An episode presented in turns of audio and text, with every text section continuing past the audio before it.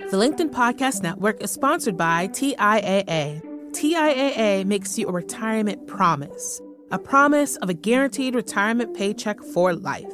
Learn more at TIAA.org backslash promises pay off. LinkedIn presents.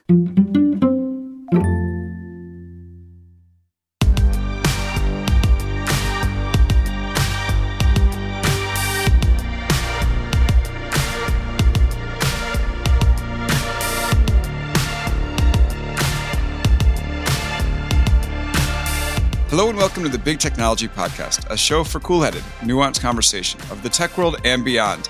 I am so, so excited to bring you this episode today because the economy is absolutely nuts. I don't know how to make sense of it, um, but today we have somebody who does. Uh, and Rich Greenfield is here with us. He is the founder and a partner, founding partner at Lightshed, uh, which is a, gr- a, a great group that does analysis on all the most important companies in tech. Rich, welcome to the show. Thanks for having me. How do you deal with a moment like this? Like it's is it always this crazy or do you how do you wrap your head around the fact that, you know, there are so many different countervailing factors, so many things impacting. Like I, I couldn't imagine being an analyst right now. It, it must be so tough to look at what's going on and make predictions and figure out what, how to assess companies. Well, I think from a really high level, you got to take a step back, like literally kind of step out of your body and sort of think from a really high level. Like no one's ever seen this before, right? And what I mean, you know, we've seen inflation, we've seen recessions. None of that is new, Alex. That's all old news. And there's models and ways of looking at those things that we understand. What we don't understand is the world has gone through a multi-year pandemic, global pandemic, and things that we never expected to happen happened, right? Like we were stuck in our homes for an extended period of time uh, people are frustrated with not having gone on vacation and gone to see live music. And so part of the challenge with the current environment is how much has behavior actually changed versus how far have we shot inadvertently up the curve? Meaning, are we just two years ahead of, you know, if you think about, let's just say streaming video, has the overall trajectory of streaming video really changed? The conversion from linear TV to streaming TV, has it really changed? Or we're just two years into the future and it's going to take time for sort of things to normalize before we begin again sort of a traditional trajectory or traditional adoption curve. And, you know, right now, everybody wants to go on vacation. Like try to get a, try to get to Disney World. I mean, Disney World has no international visitation, effectively no international visitors and Universal Orlando and Disney World have record attendance, better, higher than pre-pandemic levels without international travel. Just giving you a sense of like how insane this desire to get out of your house is after two years. And Live Nation can't sell tickets fast enough. And so part of the problem is we're doing things differently because of the situation we've lived through for two years. Now, how much of this never changes and just becomes part of consumer behavior? And how much of it normalizes. Ecom mm-hmm. companies or, you know, e-commerce companies, retailers, they're seeing the same types of effects where you blew up far bigger and now you're settling down. I don't think there's a, you know, my guess is you're never going back to where you were before, but the pace, everything looks so screwed up. And then you layer in, you know, a weakening economy, some geopolitical effects that you obviously know well with the Ukraine overseas and the spillover effects into Eastern Europe, and then a slowing overall economy, potentially recession in Europe, maybe a recession in the US coming like all of that together is insanity in terms of trying to actually make sense of it, which was sort of your point. All of those things we've seen each individually. We've never seen this pandemic overlay. And so it makes it really, really hard to understand fundamentals. And I think the companies are having a lot of trouble forecasting and understanding where their business is. Right. And over the course of this conversation, we're going to go into some of these companies and start talking about the factors impacting them. I love how you re- reference travel. People are calling it revenge travel now. Yeah, I think that's sort of fair, I've, I've, right? I've I mean, done it. I've done it. Yeah. No, but it's, it's not even revenge travel. It's just like, you know, like go to a restaurant in New York City, like right. even midday. Like, I mean, people want to be out of their houses. Even with COVID rates rising a little bit again, like people just want to be out. Like the, the, the, unlock to your point, you the revenge, the revenge eating, the revenge travel, whatever you want to call it. Like all of these things. Now, you know, a year from now, will we still feel that way? I don't know. You know, it's hard to know how long this lasts and what the impact is. I mean, you can also, you know, what's interesting is you can look at businesses like movie theaters that haven't benefited, right? Movie theater business is still 40% below where it was pre pandemic. You know, like, so not everything is benefiting. Now, some of that may be just behavior changed over the course of the pandemic and is never fully going back. And so again, every business has its unique circumstances and it's very, very difficult right now to really understand what the consumer is thinking. Right. So let's try because I think I want to start with, you know, one of your home territories. I feel like one of the places you're most comfortable with, and that's Netflix. And you mentioned in your opening remarks that there's uh, there was this feeling in the market that we didn't really know whether people were going to keep these behaviors forever or go back. But the market certainly seemed to believe that Netflix was going to be valued, going to you know be this this behavior that people were going to keep forever. The hardest thing to do in a consumer business is to change a behavior. We were all inside. We all signed up for Netflix. Stock goes up to six hundred thirty dollars a share. All of a sudden, you know the the pandemic, you know, starts to ebb and people stop subscribing to Netflix. It's, it's, you know, and it shocked the market. And now they're, now they're under $200. So from six something to under 200, right? They have a third of their value less. Why did the market think that this was going to be a phenomenon? And is it actually that surprising that the subscriber numbers contracted? Well, I mean, I just want to throw out another one for you. I mean, Disney, which is trading right now in the, you know, I think around $112 a share. Disney peaked at 190 not that long ago, right? I mean, the excitement over streaming, this wasn't just about Netflix. I mean, Netflix subscriber growth has certainly slowed pretty dramatically in the last couple of quarters. Disney's has slowed pretty dramatically. You see both companies now talking about getting into advertising to sort of re-stimulate growth. You know, you know, you grew multiple years of growth during the pandemic. The question now is, has the total addressable market changed? So, so what I mean by that is what is the global number of households that are going to sign up for a streaming service? Netflix has 220 odd million. Disney has over 100 million. Is the ultimate number for a diversified, you know, broad streaming service? I think before the pandemic, the view was, you know, there would be six, seven, eight hundred million. Jason Kilar, former head of Warner Media, I think came out, you know, a month or two ago and said, I think there'll be one of these companies going to get to a billion global subscribers. Paying so obviously when you're Correct. When you when you think about you know 100 to 200 million subscribers, Netflix or Disney, those are obviously small numbers relative to even 600 to a billion. That shows much more growth. So the, the, the fundamental question is, has the total addressable market change? Like, were we just wrong? Is the price people are willing to pay to get there much lower? Or is it just, it's going to take a little bit longer because we sped too far up the curve and we sort of need to catch up to where we otherwise would have been and that, you know, sort of work through the pandemic effects. Is there more competition? There is, but, you know, again, the competition is far more domestic. You know, if you think about sort of where we are in the world, you know, Peacock doesn't exist in many places, most places in the world other than the US. You know, Paramount Plus is, you know, only starting to expand overseas. Like a lot of these services are not truly global other than Disney and Amazon. So I don't really buy that this is competition outside the US. I do think though, the single biggest reason, if you had to look to one that matters is I think Netflix has done a really good job of providing a broad array of content. I think what they haven't done a good job on the last 12 months is must see like zeitgeist content. Know, I think that's, you know, obviously Squid Game broke through and they actually had a really yeah. good quarter when Squid Game came out. But if you were to say sort of what shows have sort of really broken out on Netflix and really entered the zeitgeist, I think they've struggled with that. You know, Stranger Things is coming back now, but that's a four year or four season old show. Like if you were to say new series with all the money, you know, Netflix is spending $17 billion a year on content. Their hit ratio, especially their English language content, I just don't think the hit ratio has been high enough. And I think that's a large part of the problem that they're suffering from.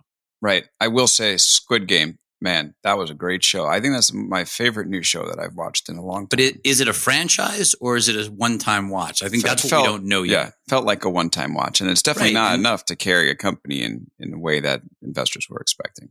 Can you build to, up? Yeah. Well, no, what I'm saying is like, can you create things that have ongoing lives? And I'm not saying it's easy.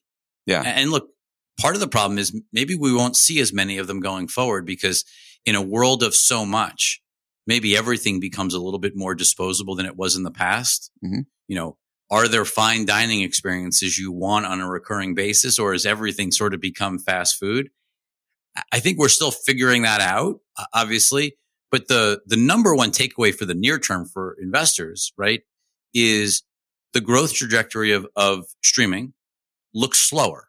Maybe the ceiling is lower, maybe not, but certainly the trajectory or the pace of growth looks slower. The ability to raise price looks a little diminished. And with more competition overall for content creation, cost structures are going up. So usually when revenues come down or revenue growth slows and costs go up, that's not a great recipe for stocks outperforming. Right. Uh, add on top of that weakening consumer sort of global economic pressure. And I think that's sort of, you know, if you think about why Netflix has pulled back where it is. And again, if it was just Netflix, I think people would might even be less worried. They'd go, "Oh, it's a content issue," or it's you know.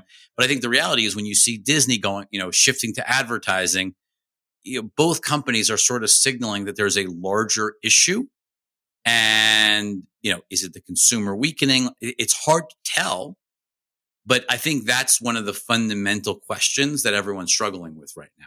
Right. And this consumer weakening thing. So I had a number I mean, we've we've just blown it right into the episode, which I love. Um, but I had a number of macroeconomic issues I wanted to talk to you about. Sure. And one was inflation. I mean, you'd have to imagine that if if your money is worth ninety two or whatever it is, eight percent less than it was, you know, you know, a year ago, then um, you're going to cut corners in some places. I mean, wages aren't going up commensurate with that.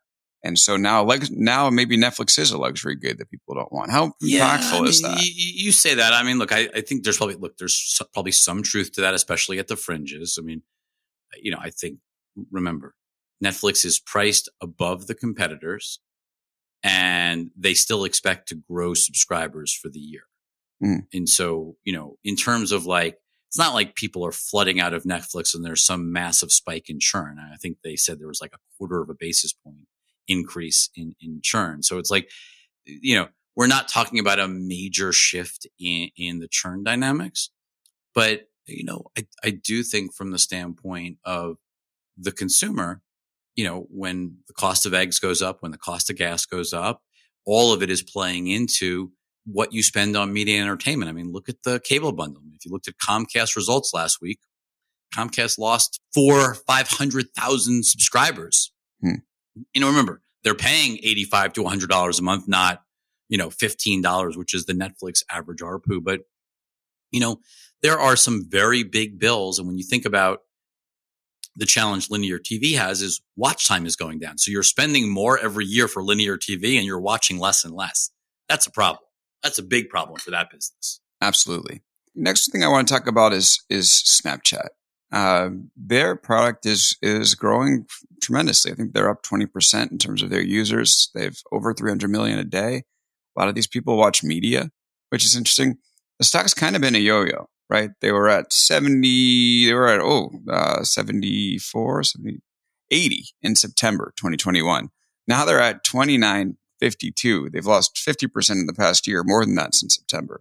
One of the interesting things they said in their most recent earnings call is that they were on track to beat their numbers. I think they ended up missing on profitability. They were on track to beat their numbers until the war in Ukraine happened. I'm, I'm just curious for, you know, from your perspective, maybe we can use Snapchat as a lens to look through, look through to, to see this, but how impactful is, is this, you know, war between Russia and Ukraine on the economy right now and and do you buy remember, these it's not excuses? Just the U- yeah remember it's not just the US economy it's a global, global. these are global companies right. and yep. they have European operations and you know they have users in Russia they have users in you know the, the Ukraine and across you know Eastern Europe and as as advertisers pull back as sort of the overall you know economic impact sort of spirals out of those countries I mean heck you know you know, it's not, it, it, doesn't help that, you know, supply chain in China has certainly gotten worse with the, all the COVID lockdowns. Like there's multiple impacts playing out here. But, uh, you know, I think it's fair to say that, you know, Snap was pretty brutally honest that, you know, growth while still, you know, to like Facebook or Meta's growth, obviously growing far faster its valuation is is substantially higher, but it's growing far faster. And I think you know what what people sort of miss about Snapchat is it's effectively a utility for an entire generation. You know, it's not a media company. I mean, is there media businesses within it? As you pointed out, people are watching content in it. There are, and there always will be. But the reason Snapchat exists, the reason users keep growing, the reason people visit, you know, high teens 20 times a day is that it's a messaging utility, right? It's how you connect with your friend group. It's how you see them where they are on the map. Like that whole piece of what Snapchat is, that that's what makes Snapchat so powerful is that it really is this daily use utility. And I think that's why the business, you know, forgetting about how the market is trading them because you can't fix that in the short term. If you look operationally, I think that's why Snapchat despite all of the mistakes they made a few years ago when, you know, you and I were like, I think wondering like, is this company going to survive and make it? And, right. you know, the reality is like user growth really never, it went down a hair, but like they actually had very sticky, you know, monthly active users, daily active users because it's a utility. I mean, it really is something that you can't take away from an entire generation of, of consumers. The penetration among uh, younger kids, I think 13 to 24 or something is unbelievable countries like the US, New Zealand, the UK, is 90, more than 90%.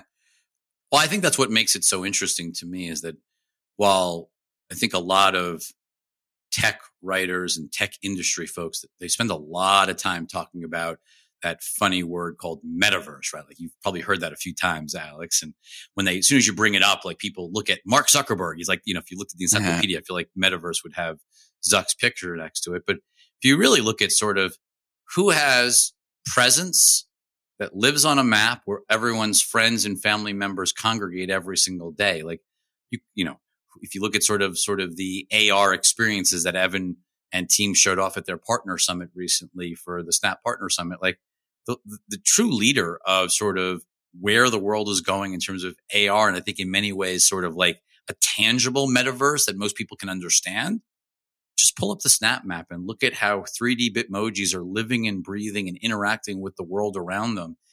I actually think that Snapchat is so much further ahead in a very practical application of this. And the stock gets no credit. Evan doesn't get a lot of credit, but I do think that what they're doing in AR, at least in the next five to seven years, is far more interesting than anything Meta's doing. Uh, 225 million people, I think, use their AR every day, which is larger than the amount of people that use Twitter every day, period. Yeah, it's pretty impressive. The, yeah, and and you combine that with the map, you know, and I mean, I look at the way kids use the map. You just sort of observe them, and it's like they're constantly looking at it. You know, not to see the stores around them, but they want to see where their friends are, what their friends are doing. Are they flying? Are they driving?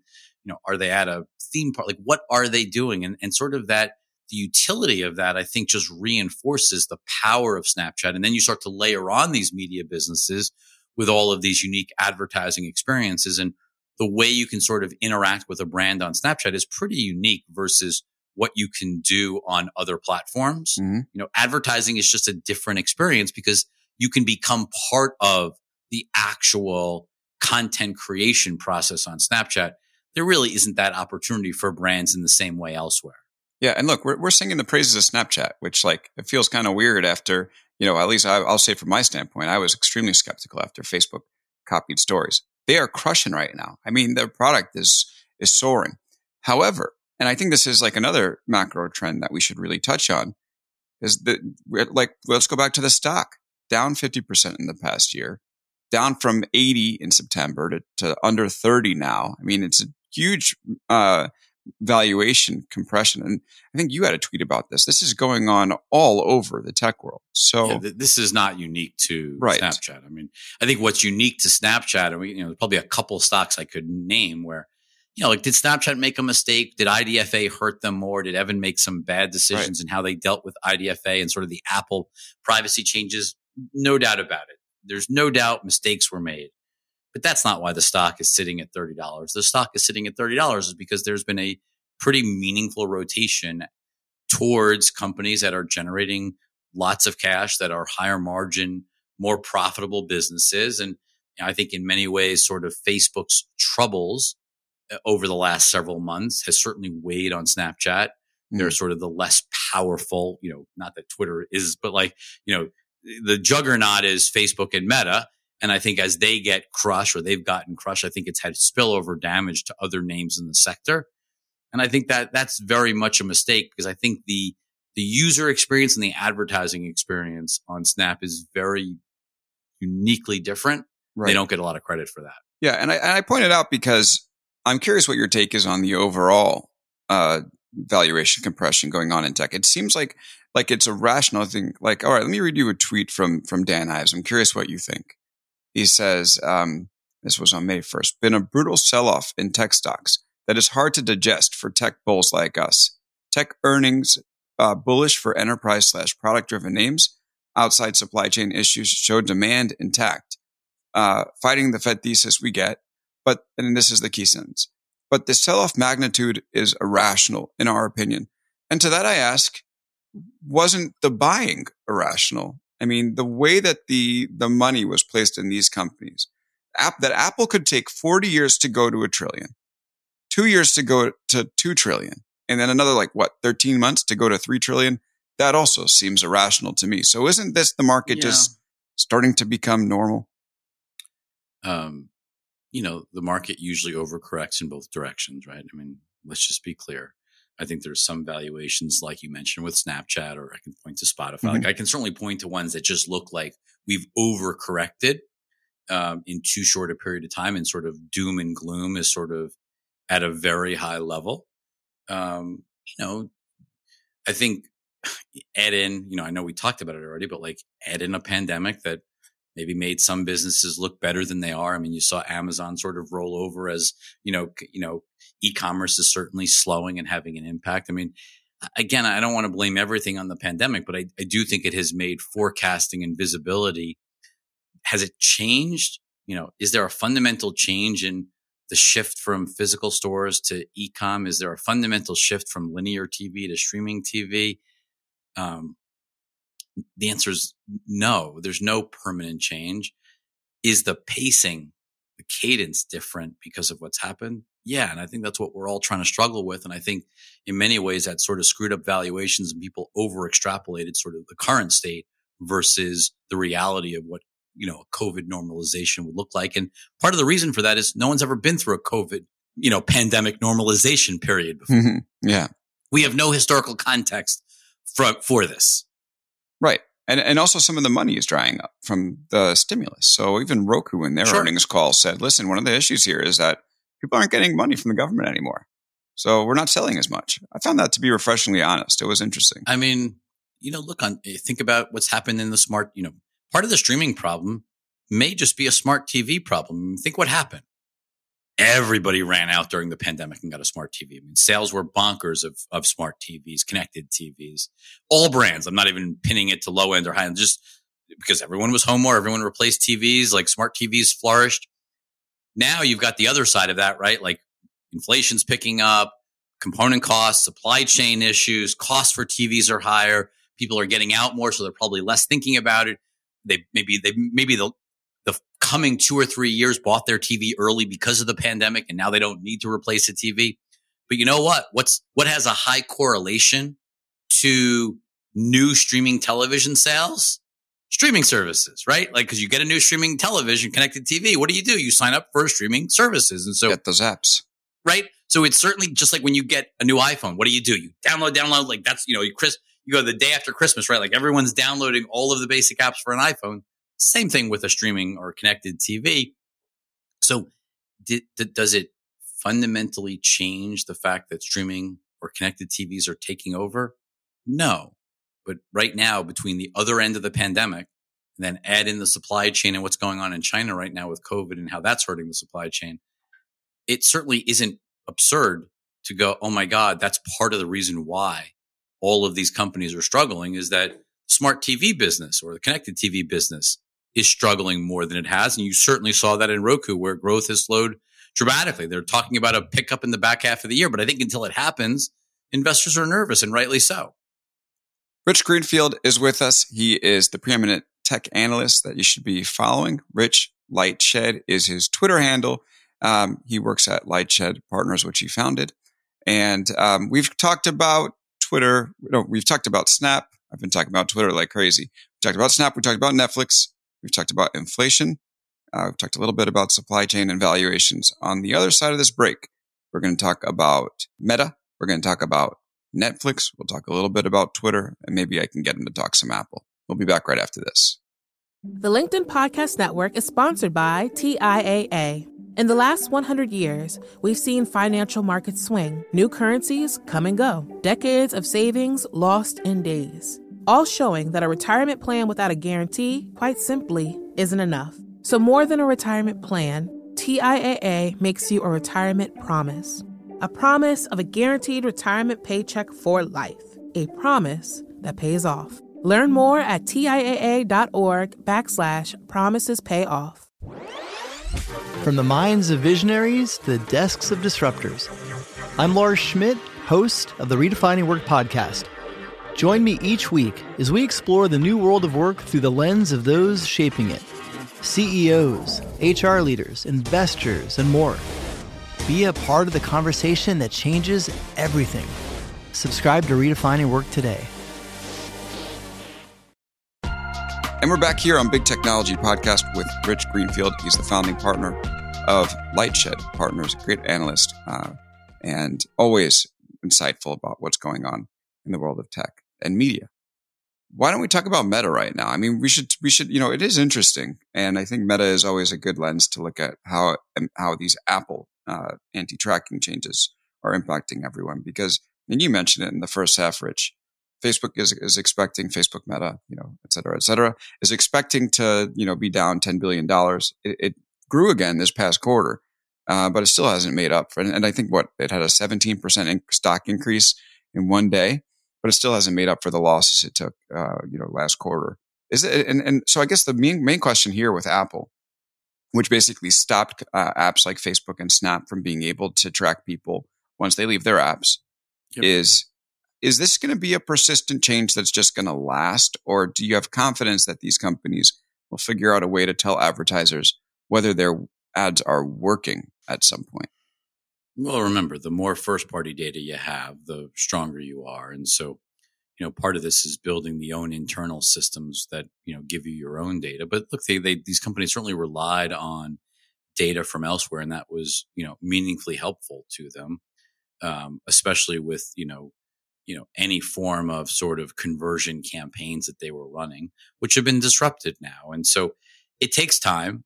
Um, I, look, I'm going to be honest, you know, we don't know what Apple is or isn't going to do in the future. So could Apple make it more difficult? I mean, there's certainly third parties that these companies work with that, you know, are, you know, utilizing data to help target advertising. Does some of those third party companies start to come under pressure in the coming months? We don't know uh, from iOS changes or, you know, Apple or even, you know, for that matter, Google and Android making changes and, you know, doing away with certain of the tracking things that they do today would all make my life more difficult. So I think it's pushing all of these companies to think about ways that they can capture more and more first party data. I think that's just going to be a fact of life going forward. Right. So are you are you are you confident that they I mean with Facebook for instance like are you confident that it can mitigate some of these changes that Apple is making? I mean I know that we know the process. Well look, there's no doubt that effectiveness is going to go down. Right.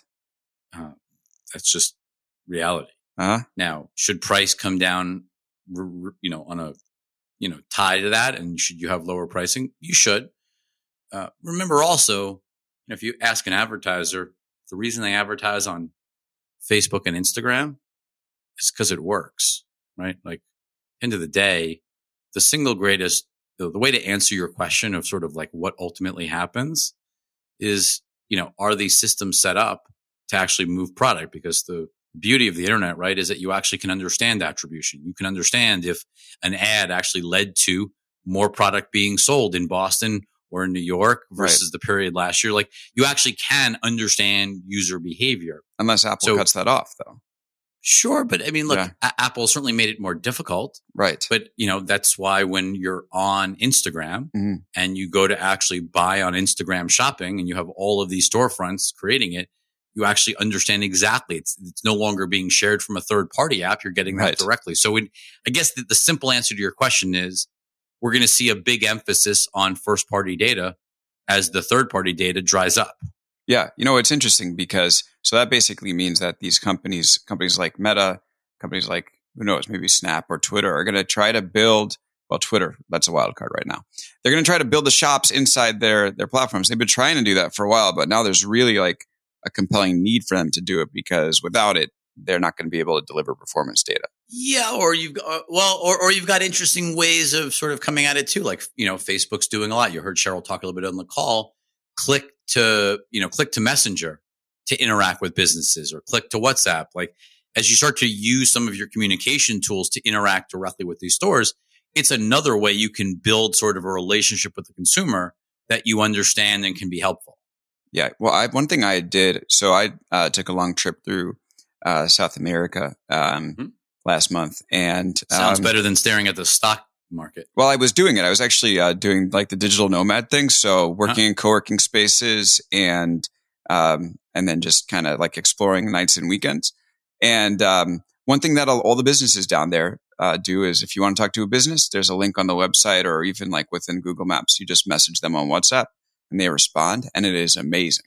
The key is they actually respond. They respond. When you, when yeah. you, when you, when, you know, when you see a tweet and you say direct message Delta, you get a response back like yeah. seven hours later, and it's not terribly helpful. Totally crazy. Like I'm like booking restaurants, trying to see if like there's openings and stuff. Well, but that's what I'm getting at, Alex. That's that. That's the type of first party relationship. For sure. You know, obviously, without per, without personally identifiable information, but actually understanding, you know, that relationship. It may be someone's, you know, tracking their shipment or having trouble with a purchase, but like there are ways of sort of better understanding consumer behavior, even if anonymized, that is going to be very helpful to these companies as they move forward. And I think sort of the reason why, I mean, think about advertising. At the end of the day, why does any company advertise? Like, I know it's stupid to sort of put it out there like this, but it's pretty simple, right?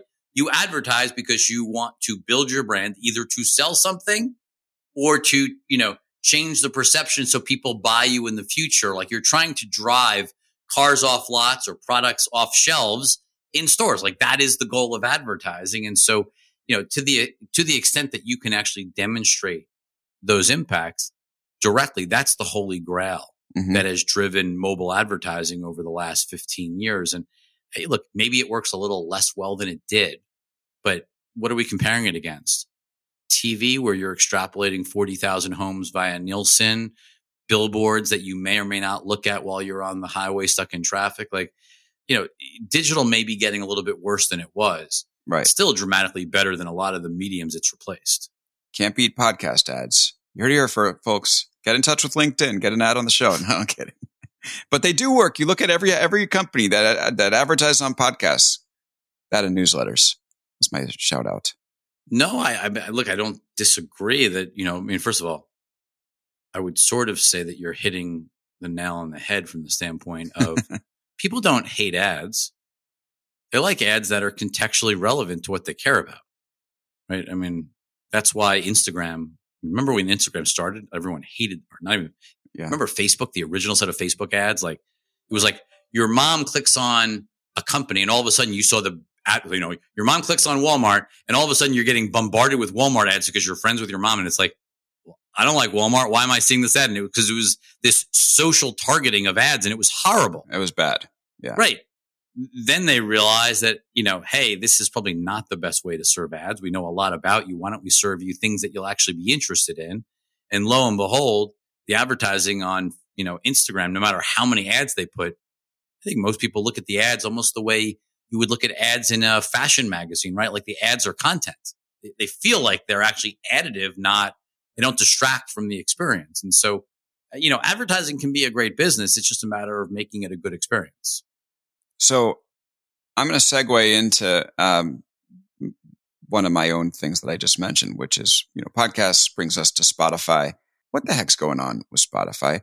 Uh, it's not like I don't think the fundamentals of their business have changed. They're down 56%. I mean, Rich, it's amazing. Every stock that we talk about is down this amount.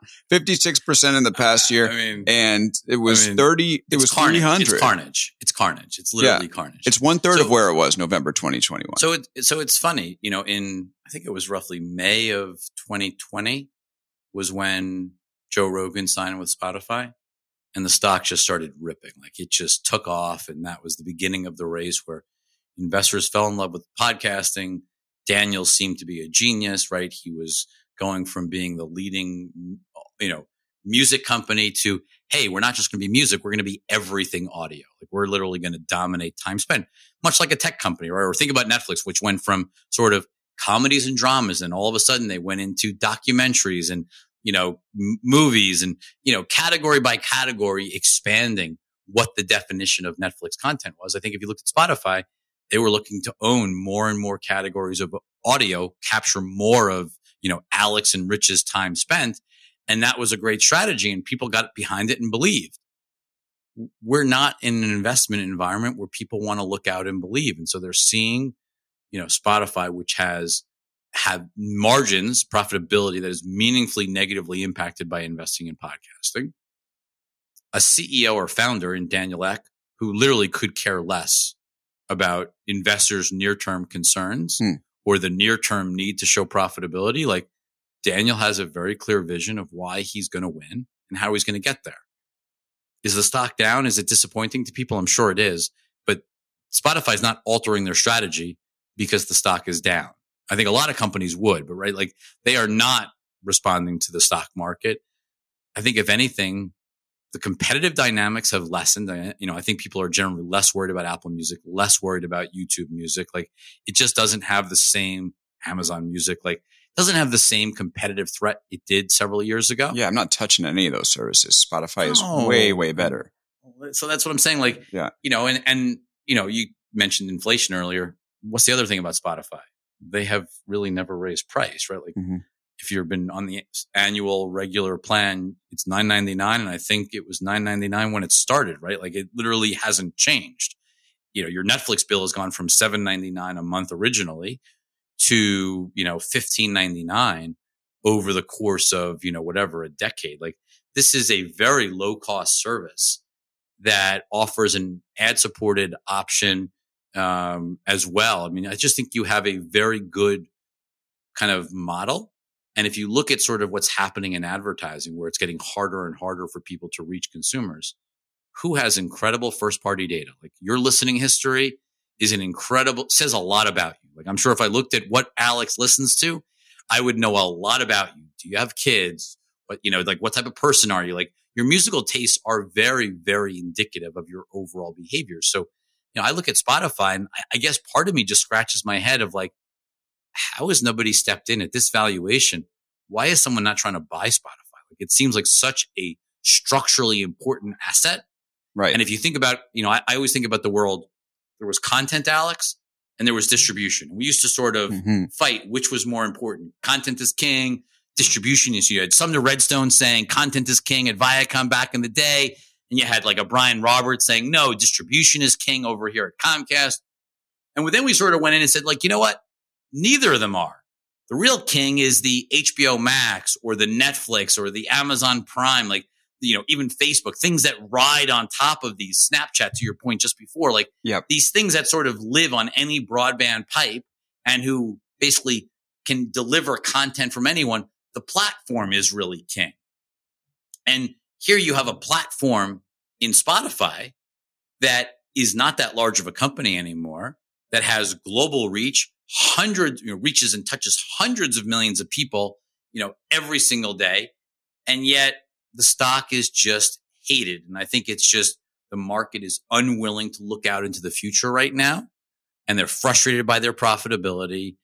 And it, the stock is just not working. I mean, it's just sort of absurd. I mean, the day Netflix blew up on earnings, Spotify was down sharply. Businesses have nothing to do with each other. Right. It's interesting that the margins have been compressed due to this investment in original content. And, and what's crazy is they're doing it to win. Like Amazon's not doing that. Right. Apple's not doing that. Like here's a CEO who is not harvesting cash, not paying himself some absurd amount of stock compensation that, you know, who I'm talking about at many of these big lumbering legacy media companies, but a C and not, and not simply buying back his stock to satisfy Wall Street, but looking at it going, I'm playing to win. You all be damned. I know what it takes to win. I, you know, you didn't think I could get all these music labels to agree. You didn't think I could change the future from downloads. I mean, you could sit in a meeting with Apple and they were like, nope, people want to own music. You're wrong. Like they would look at Spotify and go, you're wrong. You know that. I'm sure you had those conversations. Like Apple believed you needed to own music. This goes back to the Steve Jobs days. There was a belief you needed to own the music. Nope. They were wrong. People don't. It's access over ownership. Spotify is the clear global leader. Apple hasn't even disclosed their user numbers in years. I think it's been three years now since Apple revealed a user number. Spotify has become much stronger as sort of the global leader in this space. I just think you have to be patient. I mean, I always say that this, this job of sort of picking stocks just requires a, a lot of patience and a very strong stomach. Yeah. Well, Elon Musk, Spotify could be yours for the low price of $20.9 billion, half of Twitter. So, uh, so do you, speaking of Elon, you, you think that Twitter deal is going to go through? Well, look, it legally is going to go through. I don't think the government has much of a, you know, I know, I know right. there's been some but chatter Elon, of the, the government. Elon might bail. That's what people are saying. Look, that's the fear here, right? Yeah. I mean, uh, you know, Yeah. it's obviously a huge number. Mhm. When you get under the hood and you actually see how difficult, I mean, content, you know, moderation is a mess. And I think unless you work inside of these, one of these companies, you don't realize how much of a mess and how hard it really is to actually do and do it well. And it is a little bit like whack-a-mole.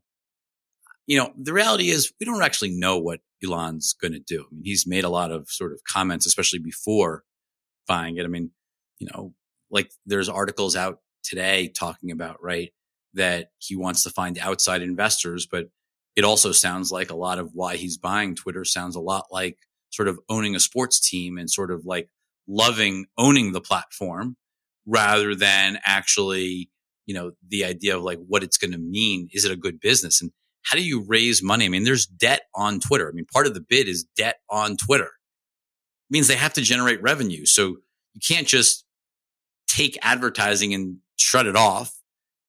I don't think Twitter is a business that people will pay to subscribe to. I mean, I pay a little bit for Twitter Blue because I like some of the incremental functionality, but I don't know very many people that pay for Twitter Blue. I tried and I'm not- out. Yeah. So that's my point is like, it's just hard it- eh, building. If you forced everyone into a subscription for Twitter, if Twitter became subscription only, the conversation dries up. Yes, I'm sure a lot of the hate speech or the, a lot of the things that make it unseemly go away, the trolling and all of that, that behavior goes away. So that's good. But you sort of take away the open nature of the platform and prevent people from just jumping in and making a comment, even if anonymous. So one of the things that I've been thinking of as we were having this conversation, like, you know, I've looked at a bunch of these stock charts and we've, we've given, you, have, you have a little indigestion, Alex? well, we've given, I, I mean, I'm, I'm fine. Cause like, I don't, I don't invest in tech stocks. Like I'll do like broad market, uh, funds. Um, but like one of the things that, that I think about is, is, you know, we gave some reasons, it, you know, inflation, Apple, um, you know, the COVID thing. Is, is it possible that some of this, um, pullback is just because we might be heading into a recession led led by the Fed, or you know, generated by the Fed by the fact that they're going to raise interest rates like by a significant amount, and maybe people I are mean- just like, I'm out of here.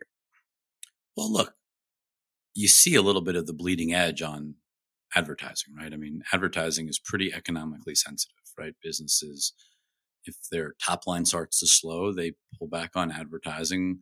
You know, should they really do that? No, they, many of them probably should take advantage of the weakness of others pulling back to double down and take market share. But I think human behavior is top line starts to slow. You start to slow your costs and your spending. And that's certainly what you're seeing in advertising where there is a slowdown in linear television, connected TV, mobile, like all of these categories are starting to see a slowdown. Um, you know, if a full on global recession takes hold, it's going to get a lot worse. I mean, there's no doubt about it.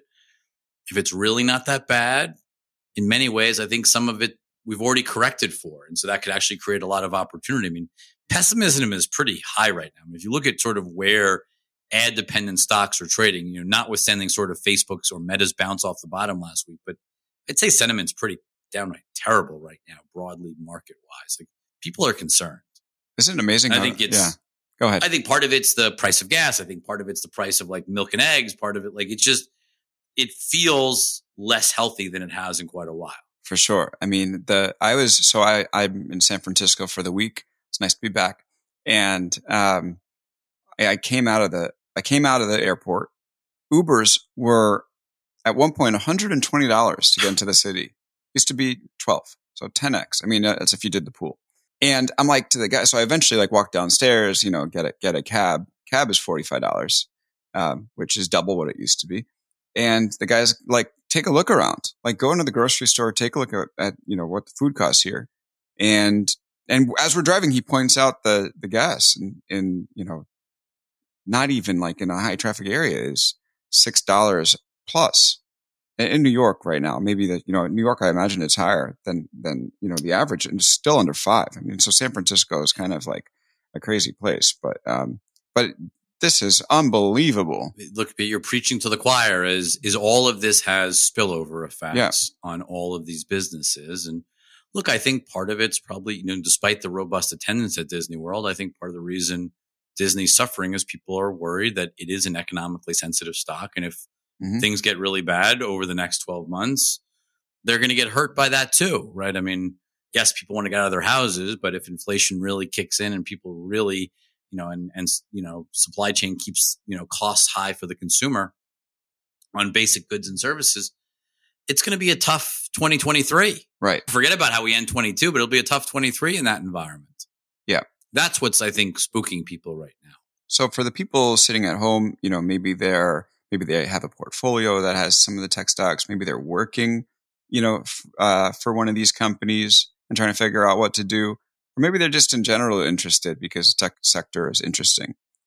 What do you think they should look at? What do you think they should pay attention to? You know, if they're in, in your seat, Rich, you know, what, what, what, what would be the things that they should start to take a look at to try to help them get their heads around where this all might be heading? Well, I think you have to have a fundamental view of has anything changed, right? Like mm-hmm. to your point on talking about Spotify or Netflix, for instance, has the shift to streaming music changed? Has the interest in pod, I mean, I'd say interest in podcasts keeps exploding. It's amazing. Is there yeah. less listening? Is there less listening to podcasts though today than there was a year ago? There has to be, right? Like just you're not at home as much. You're not stuck. Like, you know, video game time spent, like all of these things benefited from the pandemic. Streaming television, like there was a whole bunch of sort of categories or subcategories of media that had huge benefits from the pandemic. There's an unwind of that behavior that is certainly problematic. And it's just going to take some time to incorporate that or to understand the impacts on these businesses. Yeah. Yeah, well, the one thing I'll say about the podcast, sorry, I should, not zoom in on podcasts so much, but no, I, it's okay. I look, I yeah, love yeah. podcasting. Has the advertising side of podcasting worked as well as I would have hoped? I mean, in terms of has it scaled as fast? No, I think it's been a little bit slower. Right. I'm not, you know, not totally sure why. I mean, I think the data and the analytics haven't been there the way they have been in other sort of digital advertising, like whether it's connected TV or mobile. I think podcasting hasn't had all the metrics it really needed to take off. So I think that's been part of the problem. I think now that you have a lot of ad tech built into Spotify and you're really focusing on the advertising side of Spotify, it's actually, I think, the reason to own the stock. Like mm-hmm. Spotify, I think can build a very robust business, not just in podcasting for audio uh, advertising, but also carrying that over into their traditional music business for audio advertising. So I, I remember when people got really excited about Roku several years ago, it was because they thought the ad story could really scale. And I think as you look at Spotify over the next 12 to 18 months, I think people are going to get a lot more confidence and conviction in that advertising business. And I do think the stock will re-rate. Right. How soon? I don't know. So, and yeah, like Netflix also doing advertising. Like, wow. Well, whoever thought that, that, that was a day. Yeah. You know, that was something I never thought we would see. And I'm still I don't know about you. I'm still really struggling. And, and part of the reason I'm struggling is, you know, if you were to ask me, Rich, are there incremental subscribers who, if you lowered the price by, you know, think their low end plan is $10 a month. Do I think if you lowered that price by a few bucks, would you get more subscribers into Netflix? Sure, you would. What worries me though is that, you know, yes, people will have the choice, ads or no ads. But I find very often that even though people think the advertising experience on most of these platforms is pretty terrible, mm. they subscribe anyway to save a little bit of money, like an insignificant amount of money, but they'll save the money because they can. That sounds good until you realize that people who subscribe to streaming with advertising watch less of that streaming company's content. And if your goal is maximizing time spent, and I think every company you know, if you think about anyone who's listening to this podcast and thinking about who wins and who loses, it's a war for time and attention.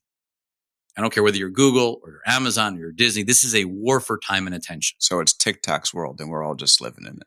Well, look, you certainly have new threats that are impacting all of these companies. It's interesting. Zuckerberg seemed less concerned about TikTok than he did last quarter, but I still think he's losing share. Like the growth rate of TikTok is enormous. I mean, if you use TikTok, it is fun, right? Like the number one thing that comes to mind with TikTok is it's fun. Oh, yeah. So it's not surprising that they're gaining time spent. And look, if you look at the big news out of Facebook, right?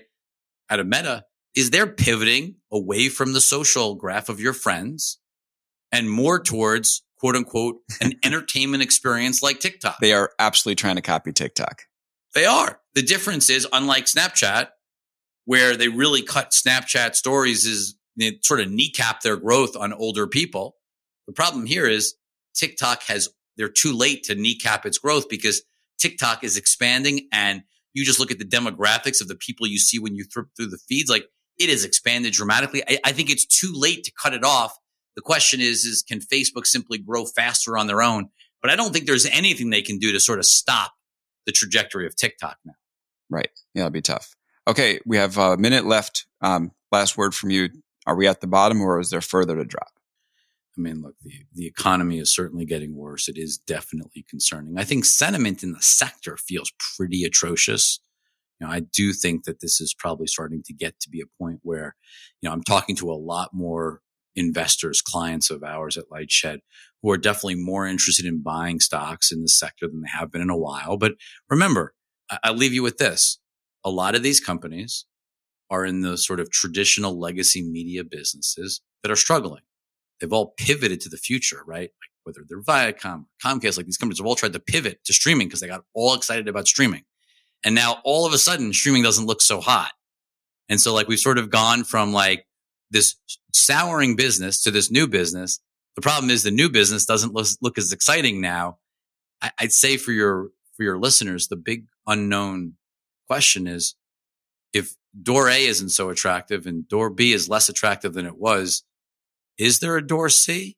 Like what happens? NFTs. We, no, I'm kidding. Maybe. I don't, I'm just saying we don't actually have a plan C or, Right. you know, like door C. Like we don't really have that plan hashed out yet. And that's probably the scariest thing about looking at this whole group is that, Mhm. you know, streaming's probably going to be fine and we're probably going to get back on track. It's just going to take a little bit of time. If it doesn't though, like if streaming really is just a smaller, less profitable business, I would argue a lot of these companies have very big problems that they haven't dealt with yet. Yeah, just look at CNN, CNN Plus. You know, I can't believe I've we didn't even pens. get to that. You want my Oh, pens? Oh, I got yeah, my no, CNN come on, Plus you got to keep those. Those those are collector's item. And I could put this on for you if you really wanted my my CNN Plus. Oh, a CNN Plus mask. Yeah, Yeah, it's going to be a real collector's item. I think you could probably get some money on on uh, eBay from from those at a certain point in time. It was great talking with you. Yeah, you too, Rich Greenfield. Thanks for being here. Thanks, Nate Gwatney, for doing the edits. Thank you, LinkedIn, for having me as part of your podcast network. And thanks to all you, the listeners. If you made it here, please give us a rating.